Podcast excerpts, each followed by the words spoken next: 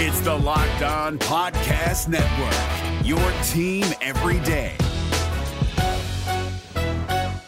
Kyle Crabbs here, host of Locked On NFL Scouting. Join Joe Marino and me every day as we provide position by position analysis of the upcoming NFL draft. Check out the Locked On NFL Scouting podcast with the Draft Dudes on YouTube or wherever you listen to your favorite podcasts. Week one weirdness. That's how I would summarize the Bengals' loss to the Pittsburgh Steelers in week one, but it's a little bit more than that. A lot went wrong, some went right. We'll break it all down on today's episode of Locked On Bengals. Locked On Bengals, your daily Cincinnati Bengals podcast, part of the Locked On Podcast Network. Your team every day.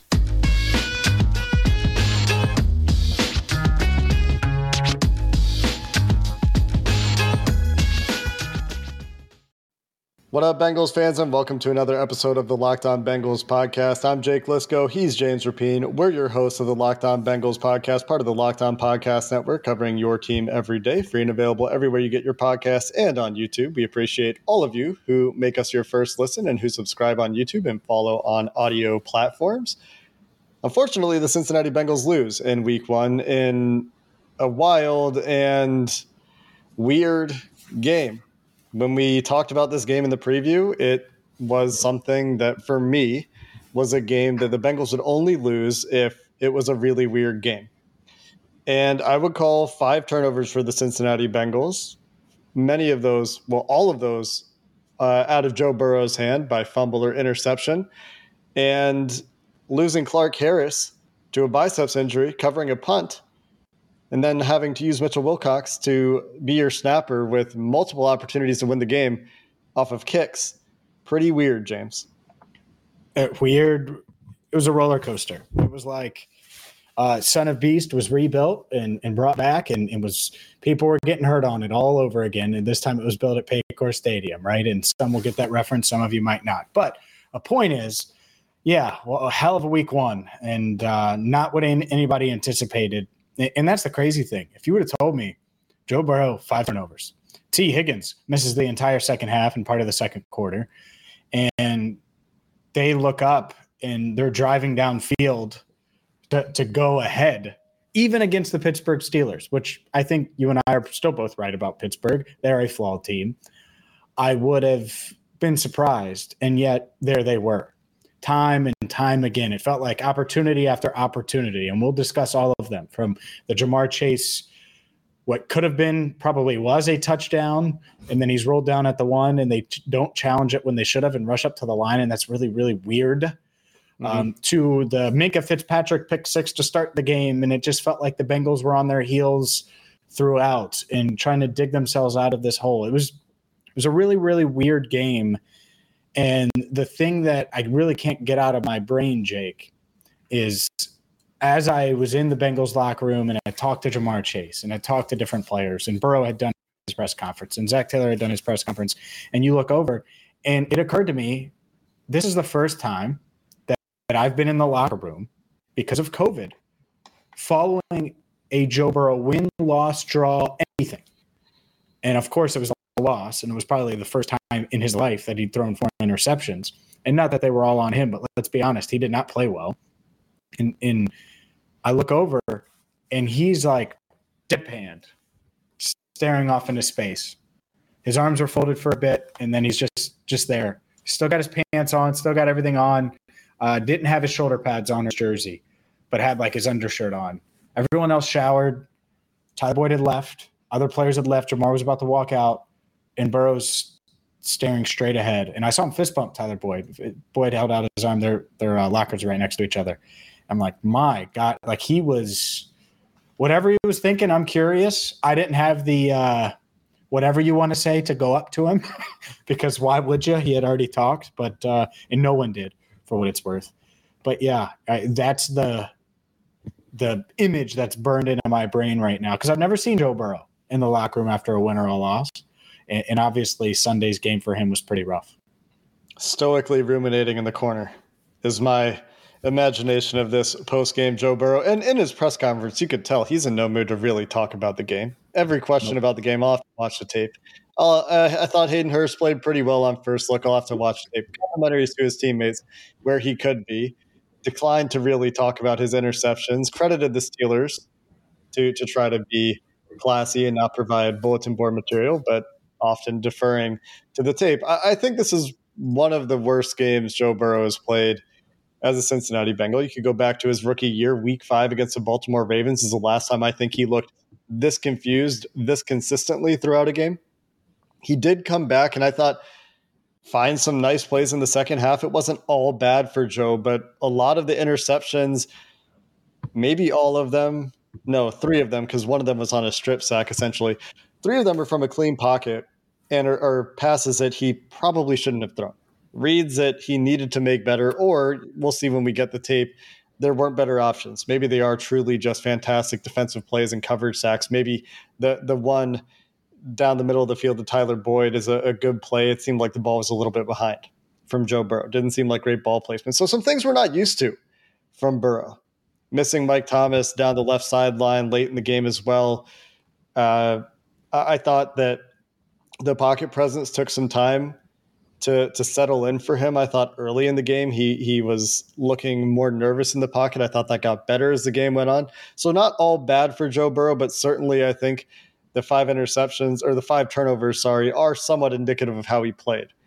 It's not all on him, of course. There was a Ja'Marr Chase drop that could have gone for a big play as well. There was the Mike Thomas drop in the end zone. They lost Tee Higgins, and the offensive line is much to your chagrin, James, a topic. And the Steelers knew where to attack. They often, I think, by alignment and by pre snap look, worked to get one on ones with Cordell Volson, but Alex Highsmith as well, getting the best of Jonah Williams far too many times.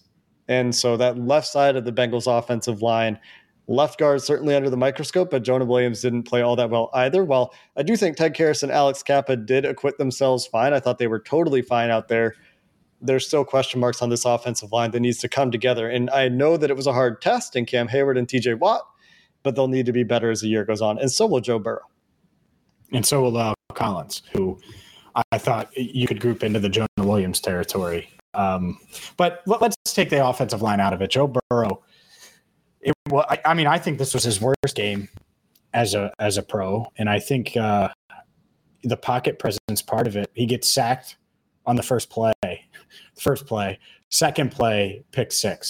And it's just the disaster started there. And it's this team is way it, they're ta- they're better than the Steelers. Like I don't feel that way. And I don't think that that's wrong. I also don't think you can do those things and continue to shoot yourself in the foot.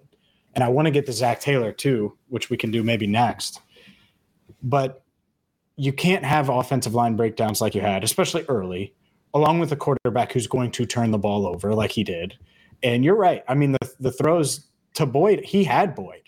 If he put more air under it and pushed it farther, uh, uh, you know, away from the defender and let Boyd run under it, I think he had him. I think. Now, should we go back and look at it again? Yeah. But first reaction, I was like, oh, he had him. The Tee Higgins one was just rough, the pick six. And, uh, and so, yeah, it's, um, really uncharacteristic. But yeah, this offensive line, I think it's going to be a topic. I just, I do. Cordell Volson, I was expecting him to have mistakes. All right, but I, I was, I was wondering what we would see from Jonah. Is Trey Hendrickson just that damn good, or does Jonah have as, as bad of a camp as it appeared at times? And well, Highsmith had three sacks. Highsmith was dominant and played very, very well and got after Burrow it wasn't just Cam Hayward who made his plays, obviously, had the interception, had a, a sack, had some big plays. It wasn't just TJ Watt who had some big plays before he went down with what looked like a season ending injury, or sounds like at least. And that's the part where it's like, man, everyone's going to have pass rushers. Like, can yeah. you hold up some? And they couldn't, and they didn't. And so, is that inexperience together?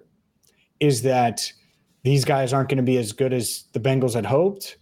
I hope it's the first one because we know the Steelers' defensive line is good. Guess what? There's a lot of good defensive lines in the NFL, especially among contending teams. Especially in the AFC North. It doesn't necessarily get easier, and Dallas on the early schedule as well with Micah Parsons and Demarcus Lawrence and another pretty good defensive line. A lot of things need to get better. Joe Burrow needs to get better from a clean pocket. The offensive line needs to get better and give him more of those clean pockets. But as we've discussed, I think not Joe Burrow's sharpest game, although he did, as I tweeted, he threw some daggers late in the game that in any other circumstance win the game. And there was a reason the Bengals were in a position to still win the game despite all of the errors. And maybe they could have done more to be in a better position to win the game. I, I, think that there is some praise to go around for the defense and some questions for Zac Taylor in this one that we should get to as we continue to recap week one coming up next. But first, a word from BriteCo because you don't want to be that person and you don't want it splattered all over the internet about, well, losing a special piece of jewelry, whether it's an engagement ring, whether it's a watch, whether it's a hot take chain you got to get that stuff insured. You're spending a lot of money on diamonds, jewelry, earrings, and you need to get that insured because if you get it insured, you're going to get a full replacement for the full value of that ring, no matter if it's lost, stolen.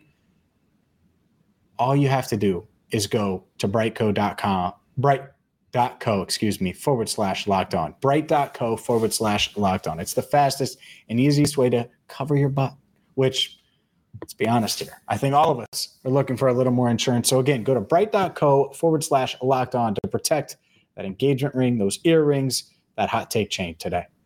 If you're looking for the most comprehensive NFL draft coverage this offseason, look no further than the Locked On NFL Scouting Podcast. Join the draft dudes, Kyle Crabbs and Joe Marino, as they go position by position through the NFL free agent class and into the star studded crop of college stars who will be selected in the 2024 NFL Draft. If you want to know who your favorite NFL team should be adding to its roster, you need to check out Locked On NFL Scouting, available on YouTube and wherever you get your podcasts. Part of the Locked On Podcast Network. Your team every day. Got to get it for that hot take chain. That's that's the most important piece of jewelry that we've got so far. James, you mentioned Zac Taylor. We can go there now. There are two particular highlights or lowlights for Zac Taylor in this game. There's probably more that can be discussed. There, there could be a broader conversation around the design of the offense and sequencing of plays and play calling. And I'm sure we'll have time to get into that as the season goes on. Some mitigating factors there this week. It was a weird game script. It was a weird game. You you turned the ball over a bunch. So, so some weirdness there. But two things that I think are pretty cut and dry that I think Taylor regrets, and I think kind of admitted as much in his post-game press conference, are not challenging the Ja'Marr Chase catch that was ruled out of bounds at the one yard line when I thought clearly was a touchdown. And as you mentioned, James, hurried up to the line and, and got the play off quickly. Maybe that's part of it. Maybe the play goes too quick and there's not good communication there. Also, wasn't good communication on the final punt of the game when the backup long snapper Mitchell Wilcox finally was able to provide a playable snap to, to Kevin Huber. Unfortunately, he didn't get it done on an extra point attempt or a field goal attempt that could have won the Bengals the game. And that snap comes too early in the play clock when the Bengals could have bled at least another 10 seconds off, if not just take the delay of game. That seems like something easy enough to communicate. Take the five yard penalty, give yourself a little bit more room to kick. Ends up a mm-hmm. touchback anyway and then you take another 13 seconds off the clock. The Steelers well, that, were very tight on time at the end, and that could have made a difference. Well, that's the point right there, because I get not wanting to put pressure on Mitch Wilcox, who was thrown into a rough situation, a tough situation. And, and yeah. anyone can say, oh, well, yeah, he's the backup long snapper. He needs the Fine, I get it. I understand it. And no one knows that more than him, believe me. At the same time, I get what Zac Taylor said afterwards. He was like, okay, well, what we're going to do is just try to get a good snap and, and make that worth it. Uh, that's fine. I understand it. But time, that's what you're battling right now time. So take off all 13 seconds, get the delay of game. The Steelers might decline it, but this way the clock is stopped. This way you don't have to worry about when Mitch is going to snap it and make sure the communication is right and make sure all those things. Now the pressure's free. Hey, Mitch, don't worry about the clock. Just go out there and snap it. Breathe. And that's the part. You saying that, it hit it right on the head because holy smokes, what are you doing? Just take the damn penalty. Yeah. And situationally, I don't question the culture.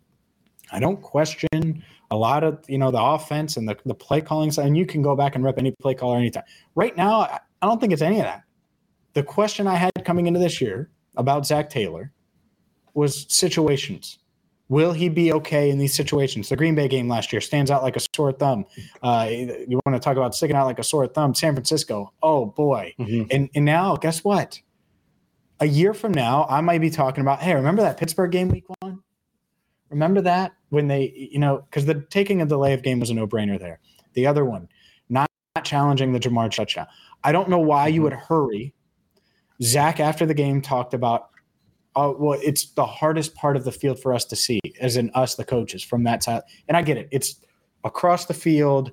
It's the far pylon. I understand it. Well, damn it, someone should be watching because I was like, I think he got in.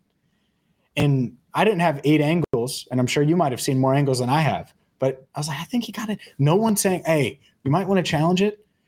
And then the worst part about it, they run to the line, they lose yards, and then they burn the timeout that they would have lost if they failed the challenge yeah. anyways. So mm-hmm. it's like, oh my God. So you burn it down, you're on the four yard line instead of the one, and it would have been a touchdown. And the other part of it is, as bad as Joe Burrow was in this game, that's when he started moving the ball. They went down the field that drive, could have been a touchdown. The next drive, touchdown. The next one, and there's the next situational point that we can talk about overtime, the 29 yard field goal.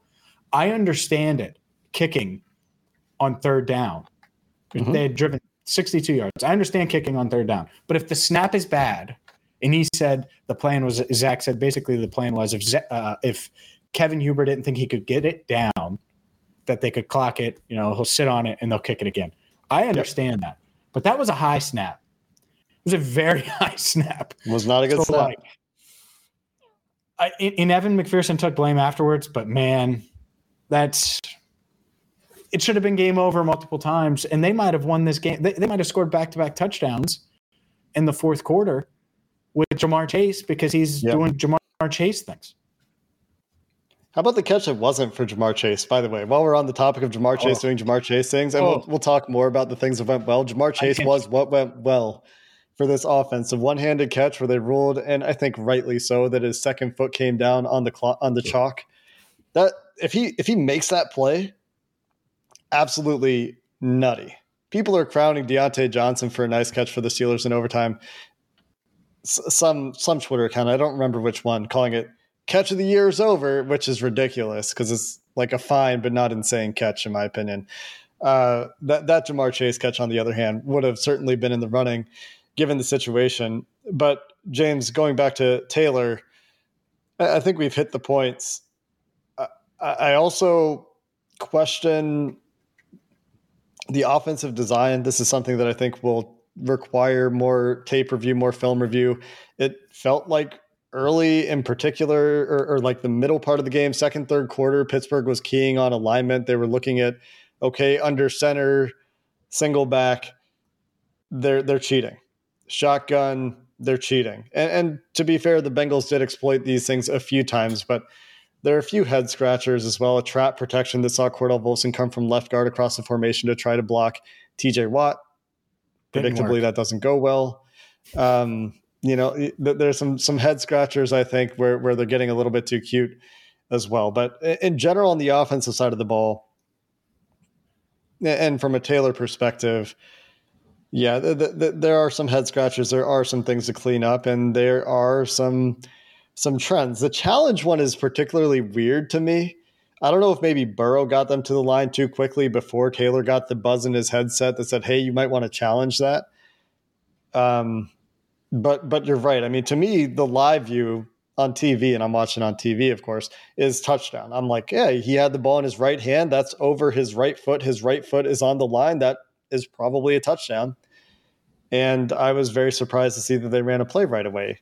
Um, now, you have first and goal from inside the one. You should probably score a touchdown there too.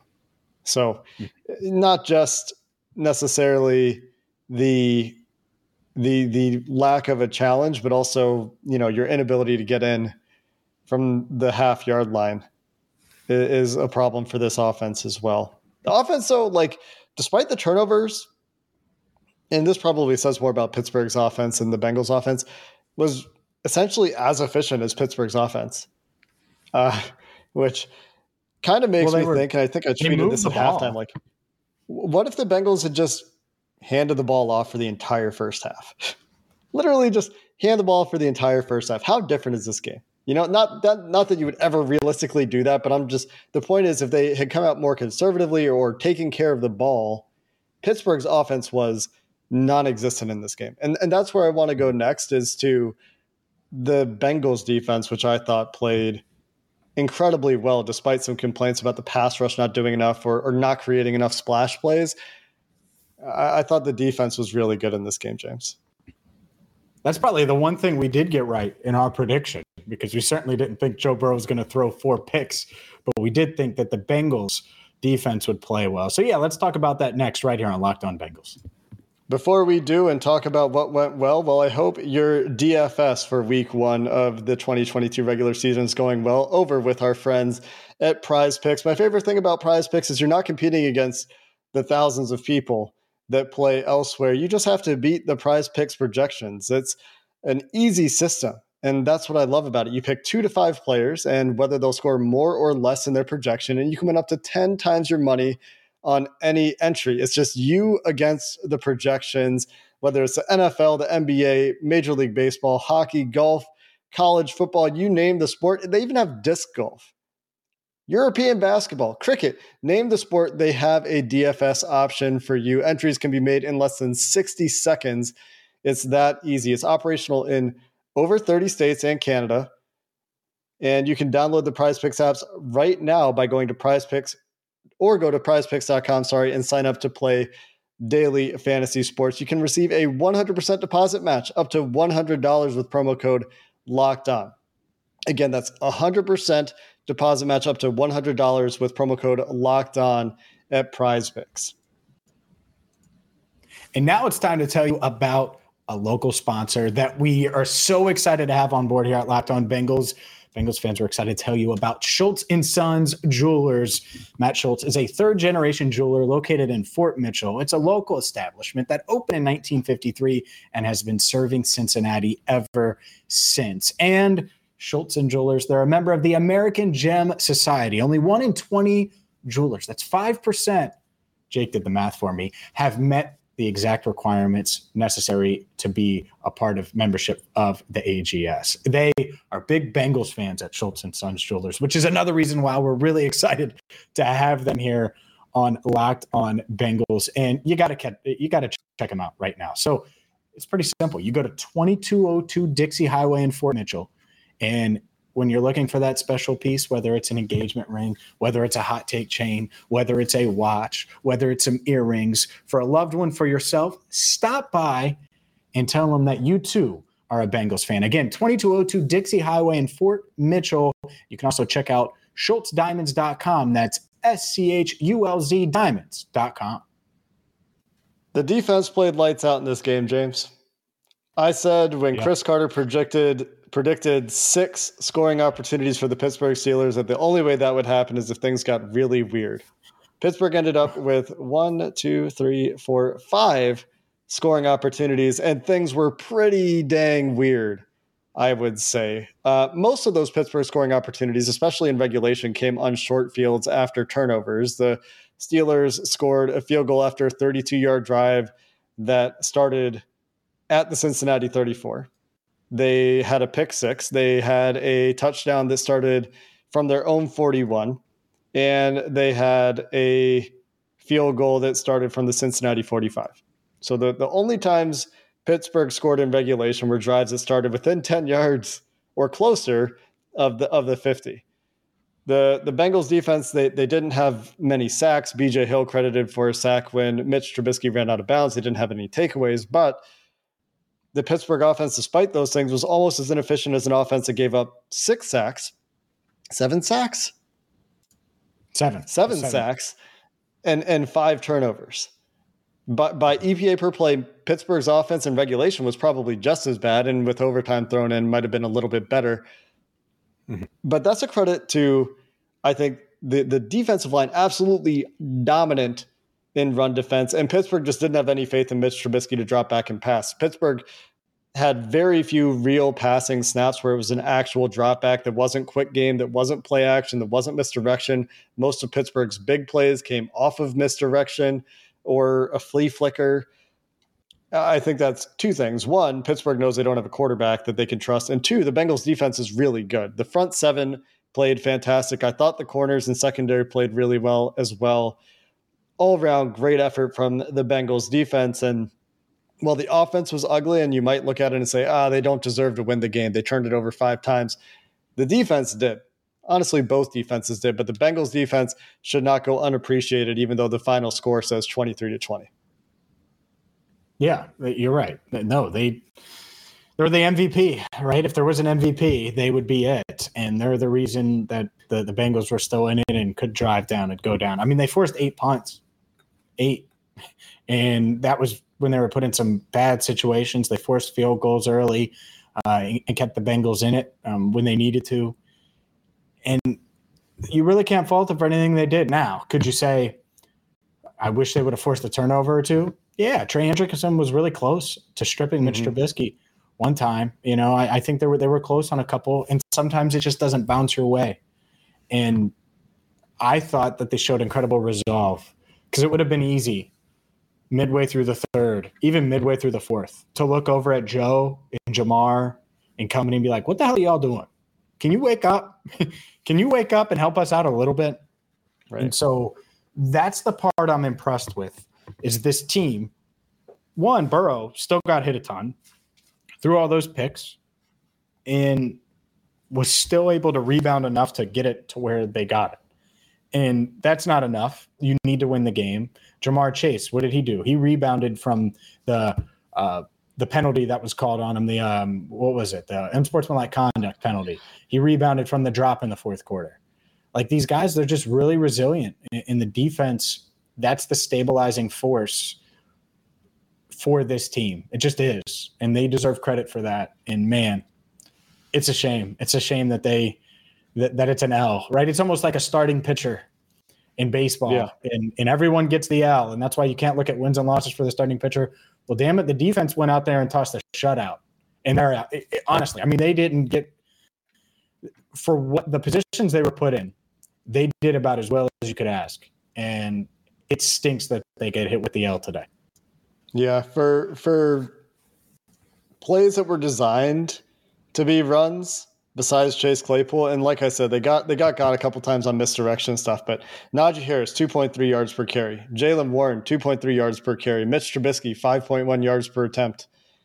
And and like didn't really do anything except like throw the ball away when it could have been a safety. I think that might have been his best play in the game. They could have also called in the grasp on that play and put the Steelers on the one instead of giving Mitch Trubisky an incomplete pass.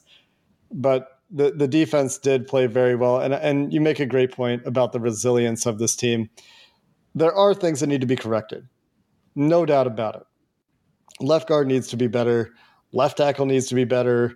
I think Collins needs to be better, although I don't think that he was necessarily first viewing as bad as left guard and left tackle in this game. Joe Burrow needs to be better. Coaches need to be making better decisions. But they were in a position to win this game, and like any other week, they win this game. I think Clark Harris doesn't get hurt most of the time covering a punt and and hurting his bicep, and and I unfortunately saw it as it happened. I thought he hurt his hand, but it turned out to be worse. If you have Clark Harris, you win that game in regulation, yep. even with the five turnovers, even with even with the, the way even with Joe the challenge that hit. wasn't. Yeah, yeah, because the defense after like going for it on the on the on your goal line and not getting it Ja'Marr Chase makes this this emotional mistake. He grabs somebody's mouthpiece and gets a 10 yard penalty, 15 yard penalty, whatever, for taunting. Uh, the Steelers guy was in his face too. I don't know why those don't offset. I don't I don't know. Officials are going to official, I guess, with the taunting penalty. But gives the Steelers breathing room. The Bengals get the ball back. They go down and score on, on fourth down, right? With with time expiring. And that wins the game most of the time. Joe Burrow, I think, threw like four game winning touchdown passes in this game, and only one of them counted, and then they missed the extra point for, for well, like drops or stepping barely out of bounds or, or whatever reason. Yeah, well, let's count them. The Ja'Marr Chase challenge, that wasn't. That's one. Yep. Right. Mm-hmm. That would have been technically the game winner at the time. Um, it, and it was earlier in the fourth quarter, you know, just past midway through. Uh, the one to Mike Thomas that was dropped. That's one. The one that actually counted to Ja'Marr Chase. There's three. Am I missing one? Is there another one? The the toe tap on what could have been an insane catch. Oh, that's where, right. Where yeah, yeah, yeah, that's right. I forgot about that one. So three to Chase, one to yeah. It's uh, whew. So it, it, here's what I'll say. Hopefully, we get a good update on Tee Higgins, Clark Harris. It is serious, so it'll be Cal Adomitis for those wondering. Yeah. It's Cal Adomitis time for for Bengals, uh, unfortunately. But at least they do have a long snapper that's been with the team all offseason. Yeah. Unfortunately, the NFL doesn't allow you to activate practice squad players mid game because this would have been a lot easier if that was the case. So many chances, and and uh, a laces out hold, or laces in hold, laces out on on the one that McPherson missed from 29. Well, that's that's why I'm surprised Huber didn't just eat it. He knows what good snap is. Like that's it, because honestly, if you were going to do that, you might as well kick it on fourth down and give your offense one more play. Yeah, if you're gonna have, if you're not gonna kill the field goal when you're reaching that high above your head, and I understand it's hard to do split split second decision making. Yeah, I don't know, man. It's a tough one. The Bengals should have won this game. I think they are a better team than the Pittsburgh Steelers, who have a good defense. The, the defensive stars for the Steelers play great today and are the reason the Steelers won the game in the end. Minkah Fitzpatrick made plays. TJ Watt made plays, Cam Heyward made plays, Alex Highsmith made plays. That being said, the Bengals had every opportunity to do it as well. They they just you know, if it could go wrong, it went wrong in this one. I, do think that the Bengals defense is very good. I'm excited to see them continue to play well. I do have one question for Lou Anarumo, which was the final or second to last defensive play of the game where they show zero and they line up flat essentially on the target marker for uh, Pittsburgh to kick a game winning field goal, and they don't break downhill on the ball quickly enough, and the blitz doesn't get home, and that gives Pittsburgh the yards they need to make that field goal much easier. But that's really the only only question I have for the defense, who I thought again played really well, especially DJ Reader. Shout out DJ Reader, who has shown again for like the 30th time that when he's in the game, running the ball is just a bad idea. And that's a weapon. We'll have more time to digest the game, to get into the film, and well, the Bengals move on. They're 0 1. They travel to Dallas next week for a late start, late window start in Dallas, and they'll need to avoid an 0 2 start. At least that's what conventional wisdom would say, and certainly what the Bengals are looking to do as they look to bounce back from the 23 20 week one weird loss to the Pittsburgh Steelers. Until next time, Bengals fans, thanks for listening to the Locked On Bengals podcast. Who Dey, and have a good one. Hey, Prime members, you can listen to this Locked On podcast ad free on Amazon Music. Download the Amazon Music app today. Is your team eliminated from the playoffs and in need of reinforcements? Maybe it's time for a rebuild, or maybe they're just a player or two away from taking home the Lombardi Trophy.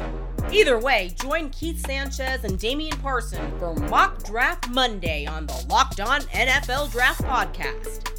They'll tell you which college football stars your team will be taking in the 2024 NFL Draft. Check out Mock Draft Monday on the Locked On NFL Draft Podcast part of the Locked On Podcast Network. Your team every day.